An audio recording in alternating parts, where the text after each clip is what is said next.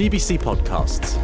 Local voices on demand. Hello, thanks for listening to the Gibraltar Today podcast. I'm Jonathan Scott. After the most important week of the year in Parliament, I discussed polarised party politics with the Minister for Digital and Financial Services, Albert Isola. Is Parliament family friendly? The outgoing leader of Together Gibraltar, Marlene Hassan Nahon, thinks it is not.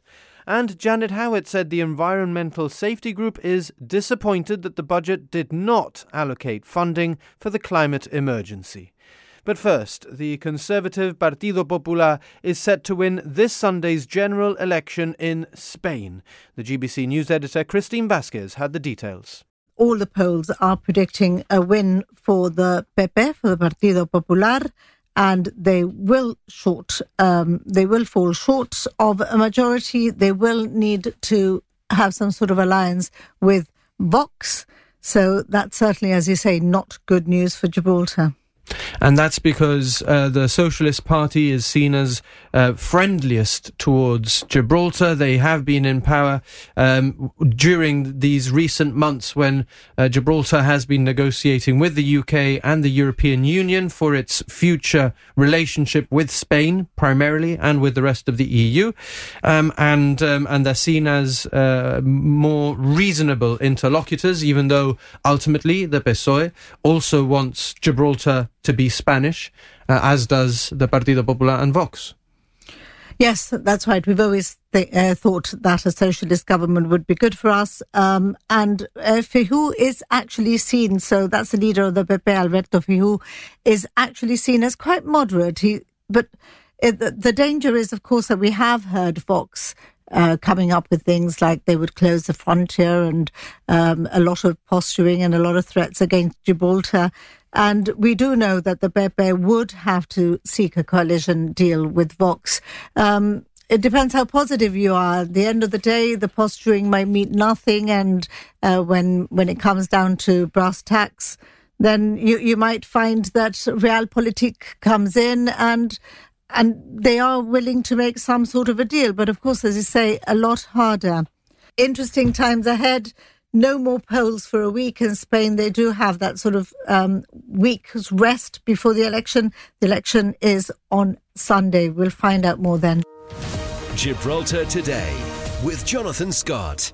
Parliament resumes tomorrow morning at 10. The Chief Minister will round off what is generally considered to be the most important week in Parliament. Now, it's our pleasure to be joined by the Minister for Digital and Financial Services, Albert Isola. Good afternoon, Mr. Isola. Uh, it, it is the most important week in Parliament, isn't it? Jonathan, good afternoon. I think it is. I mean, it's been described as a State of the Nation uh, address that the Chief Minister makes, and we'll be doing so again tomorrow in his reply. Um, and I think for me, uh, when you consider that we are months away from a general election, um, I would have expected this budget session to be particularly interesting with new ideas, new policies. Um, and I think that's why, for me, it's been so disappointing. I haven't seen any new ideas, any fresh innovation coming from any of the members of the opposition. They've tended to just criticize for the sake of criticizing, which I think is a it's a shame and a lost opportunity to tell the people what their ideas are. They literally have come up with nothing. All they've come up with, really, in real terms, is to say that we're spending too much money. Well, that would be credible if, at the same time, you say I would have not had so many scholarships, or I would have spent less on health, or I would have spent less on education, or I would have spent less on marketing, or that's more credible. What you can't do is criticize the spending at the same time as you're saying you should be doing more here, more there, all of which are linked to spending. So I, I, I think it's a it's an opportunity lost um, for, for, for what is, as you say, the important week in our parliamentary calendar. Now, if you permit me to say so, you would say that, wouldn't you? You, well, you're on the other side. Well, yes, but I, am on the other side. This is meant to be a government in waiting. This is meant to be people offering themselves to the electorate. I don't think that you'll find a single person out there on the streets who has got a single idea about one policy that this government, that this opposition has. So, what is it that they're telling the people to vote for in months ahead? Nothing. So, although you would say that, I, I, I I'm just staggered that the, the, the talks that have been coming through each of the members of the opposition have gone for personal attack and not for offering the people what they would like to do if they were ever elected into government. It's called, you know, the, it's meant to be a government in waiting. This is like an opposition in waiting. I don't know who they're trying to appeal to um, because they're not giving them anything to hope for. And so when I spoke, uh, I, I, I told them that I saw them as a tired and jaded group. They really do come across as devoid of idea, devoid of policy, and devoid of any form of innovation. All of them, without exception, which I find quite staggering. Um, uh, and the one that I think is probably most effective, who's Daniel uh, Feetham, I, I, I, understand is leaving as well. So I, I, it's just a lost opportunity. I think our democracy needs good opposition, uh, and I think this week we've lost it. You said leaving as well, leaving as well as you. No, Gilbert this morning has told Parliament that he's leaving. I, have made it very clear in, my, in, in, respect of my myself that um, my decision on whether I stay or whether I go will be made at the appropriate time. I've still got an awful lot of work to do. I don't want to distract from the work that I've got on. Um, there's a huge amount still to be done uh, in the months ahead, particularly in the areas of the GHA, where, which I'm very focused on.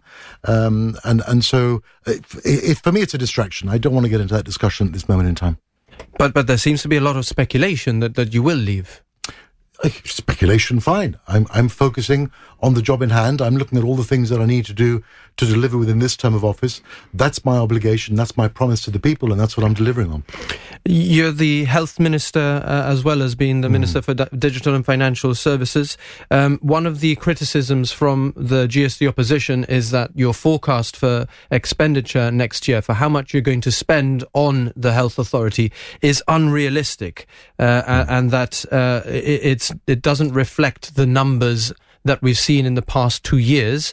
And we heard Roy Clinton um, sitting where you are on Friday say that you're doing so in order to be able to predict a surplus next year, to, to say we're returning to financial stability, when really uh, then what you'll do is you'll come to Parliament uh, and you'll ask for supplementary monies, um, and uh, and and the health authority will have to cost more as it has yeah. done for the past two years. Yeah, I, I think Gilbert um, explained this morning in his reply, in his excellent reply, just how far off the opposition are with their numbers.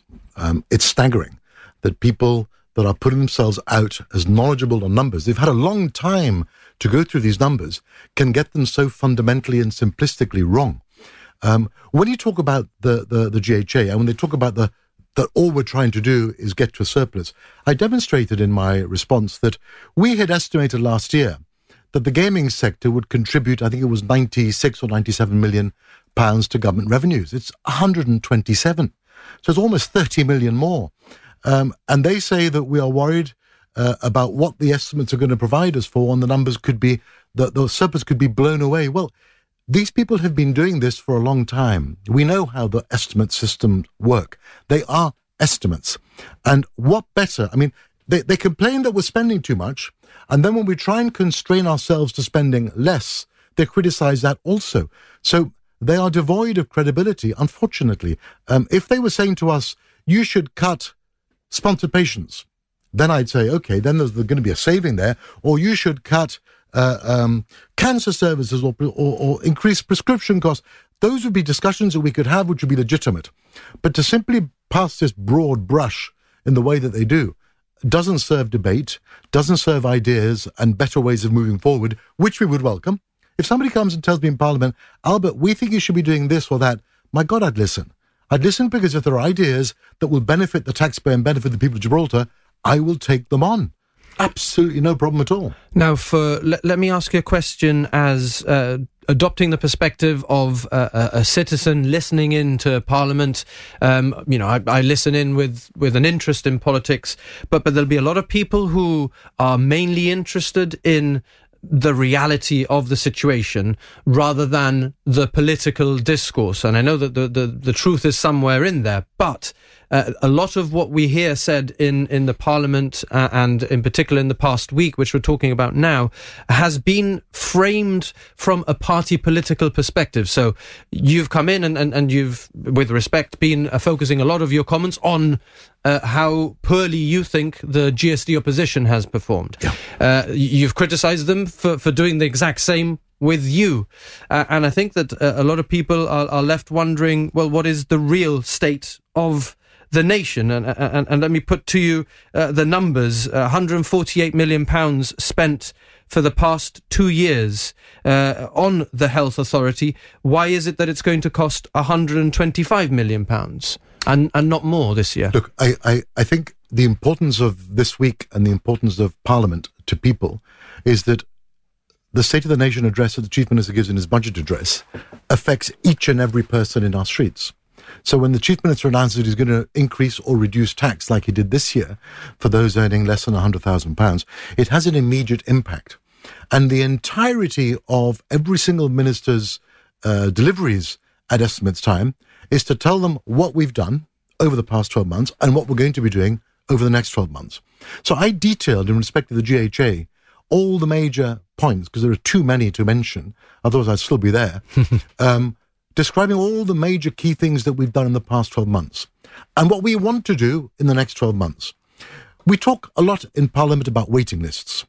Why the waiting lists A? Why the waiting lists B? Look, the waiting lists can be fixed at the switch of a button.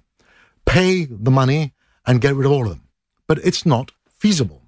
And so what you find with dealing with estimates and dealing with the work of each of the departments throughout the year is trying to balance out the money that is being voted to you and what it costs to deliver the service. But if there's one service in Gibraltar that is uh, uh, consumer driven, it's health. If we have more people getting ill, it's going to cost us more money.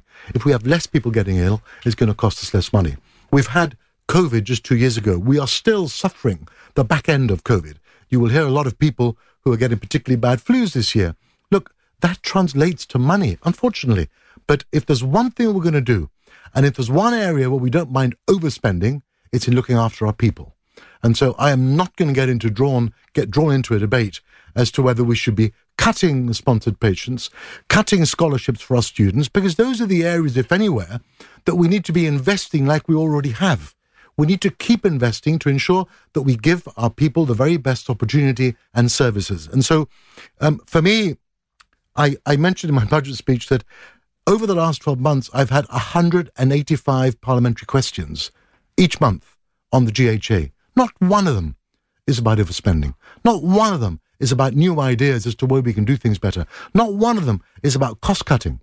So to come once a year and say we're spending too much money is just a nonsense you know, we need to be more serious about the politics that we have. And if, as I've said, if they come with ideas of doing things better, the first person that will take those ideas up, if they are, and I believe they will work, will be me. Absolutely no question at all. Mr. Isola, what impact could a no negotiated outcome have on uh, two of the sectors that you've highlighted uh, in your speech and in your interview? Gaming and, uh, I don't know if you mentioned insurance actually, but gaming and insurance. Gaming and financial services. Uh, okay, more generally, no? Yeah. Um, look, I think we've made it absolutely clear that part of the reason for wanting to reach a treaty agreement is that it is important to those two sectors that you've just uh, mentioned. Uh, there's no question that if we're going to have people crossing the frontier on a daily basis come to work, uh, particularly in, in, in gaming, where a large chunk of them are working uh, away, um, we would have to do some serious thinking as to how we can rejig that business to keep it alive my my guess, my best guess would be that we'd probably have to have less people working in the industry and more being done away, um, but still the nucleus would stay. We've faced up to Brexit. What do you mean away, though? Outside of Gibraltar, so we'd keep the main brains, and more services would be outsourced. Uh, that's that's a, so, a likely so we'd lose we'd lose jobs in Gibraltar. We would lose some of the jobs, but hopefully we would retain a sufficient nucleus to keep the businesses here. That is what this treaty and its importance to these two sectors has all been about, which is why Fabian and Joseph spend so much time. And that's why the treaty is so important to us. And that is why I keep talking about we keep Gibraltar safe, because to go into these discussions, not having an idea about what has happened in the past, not understanding really, because from their speeches, like it's clear they don't, that they can walk in and do a better job. In fact, they accept they can't themselves by saying in mitigation that they will invite us, they will invite Fabian to go with them. I mean, that's an admission that you're not up to it yourselves. So the treaty is critically important for our community. Um, and, you know, we, we've survived the Brexit trawl where we lost all of our European business uh, for our gaming firms. And today, we still have 3,700 jobs in gaming, even though most of the business that we had previously was in the European Union. We've lost that. So we've adjusted. We've worked around it. We've worked with the gaming companies to ensure that we can still have a, a service of quality from Gibraltar for them. And they've grown. Um, less operators, but with more people than there were. It's just it's just remarkable what, what, what we've been able to do with our gaming firms, as with our insurance. The insurance is far less reliant on people. Let's be clear. Um, the, the insurance does not have that problem that gaming does. All right. Well, uh, thank you ever so much for that explanation. The Minister for Digital, Financial and Broadcasting Services, Albert Isola. Thank you for joining us and utilities and, and, and, and other stuff. We could talk to you about other stuff. Very and hopefully, much. And congratulations we'll have a chance to. Gibraltar Today with Jonathan Scott. In what is set to be her last budget speech, Marlene Hassan Nahon said the Chief Minister had carefully manipulated timings in Parliament to ensure the opposition is seen and heard as little as possible. The Together Gibraltar leader said Fabian Picardo had ensured the government had spoken in parliament from around 10 in the morning till 5.30 in the afternoon to ensure a better audience and more time uh, for the media to, to deal with those speeches, presumably, while ensuring that the opposition started later in the afternoon and that they continued into the evening. So let's bring you uh, some highlights from what Marlene Hassan Nahon had to say. The issue is nothing else. It's a simple, plain and simple issue. A grossly uneven playing field. And that's when our democracy begins to wilt, Mr. Speaker. This is a disgraceful disrespect to MPs and the work we do in this House and to our democracy in general. And I find it utterly insulting. It also shows how poorly this House works, where the leader of the House has all the power to play his dirty, petty games with all of us, Mr. Speaker. Marlene Hassan Nahon also said that the government has not cared that Parliament is not family friendly for members of Parliament. The Together Gibraltar leader said in recent years, long sessions have usually started at 3 pm, which has made it hard for her as a single mother. As a single mother, and in all my time in this house, we have usually commenced post 3 p.m. over the years. I can assure you that for a mother, this start time is anything but family friendly. I have often over the years had no choice to, from this very seat, to have to coach my children through homework challenges and order them their dinner through my phone. Often juggling all of these tasks in between questions and answer sessions, bills, and motions. I haven't seen a care in the world from the other side about this reality for me as a woman or any other potential woman who might be looking at the possibilities of joining Parliament. And I, I'm one of the lucky ones, Mr. Speaker, with a good support system around me. I wonder how a woman with kids who wants to get involved in politics would manage these family friendly hours, Mr. Speaker. Perhaps in Australia, they're family friendly when you juxtapose the timings. I mean, maybe this is friendly to the overwhelming number of dads in the chamber. Perhaps for them, getting home late works really well for them, but not for us women, Mr. Speaker, because we're often taking on the entire mental and physical load of our family responsibilities. Marlene Hassan Nahon said that she hopes more women will be able to make Parliament their place of work in the future. Gibraltar Today with Jonathan Scott. The Environmental Safety Group has said that it's disappointed uh, that the funding needed for the climate change strategy wasn't announced in this year's budget. The group believes that it's time to face the climate emergency now, and um, it's published a wish list with plans to discuss uh, with the parties who will be standing for uh, election in, the coming months. Let's say good afternoon now to Janet Howitt of the Environmental Safety Group. Uh, Janet, you were disappointed then that um, the budget didn't bring any uh, funding, seemingly, uh, for the climate change strategy. No, no obvious sort of demarcation of money for the climate change strategy, no? Good afternoon, Jonathan. Thanks for having me here.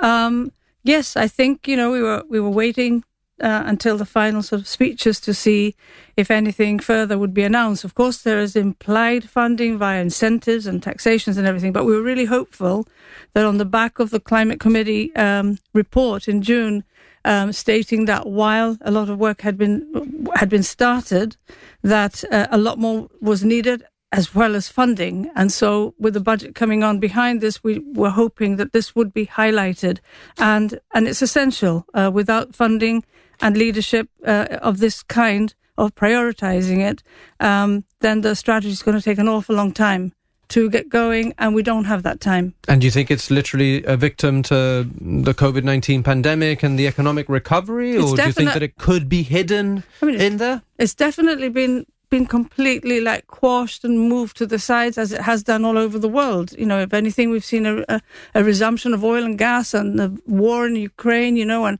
everything's been thrown out of zinc completely. But um, at the same time, you know, a climate strategy was also on the back of global protests, of global petitions. You know, we've had that. We had that locally, and the emergency was was proclaimed and supported in Parliament, um, and the strategy came out of that. So all the homework has been done. And we know that there were always going to be issues facing, particularly Gibraltar, with our border and Brexit.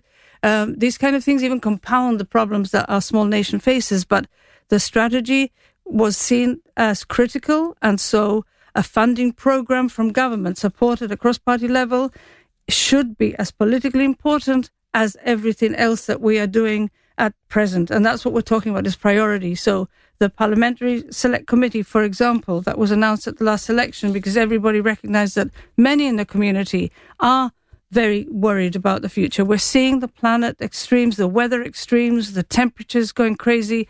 You know, we're seeing all these these things. We can't wait any longer before, however effective or, or, or uneffect, non-effective it could be, we still have to play our part and do what we must do and prioritize it. So the parliamentary Select Cl- committee is is a would be a sign that leadership from all you know from all the parties uh, want to make this priority because it's not just So the- government, but it's also the opposition parties have to prioritize this too. Thanks for listening to those highlights from Gibraltar today. I'm Kelly M. Borge, the show's producer. We're live on Radio Gibraltar Monday to Friday from 1 to 2, getting behind the headlines. And you can catch up here whenever you like. Until next time, have a good one. GBC Podcasts. Local voices on demand.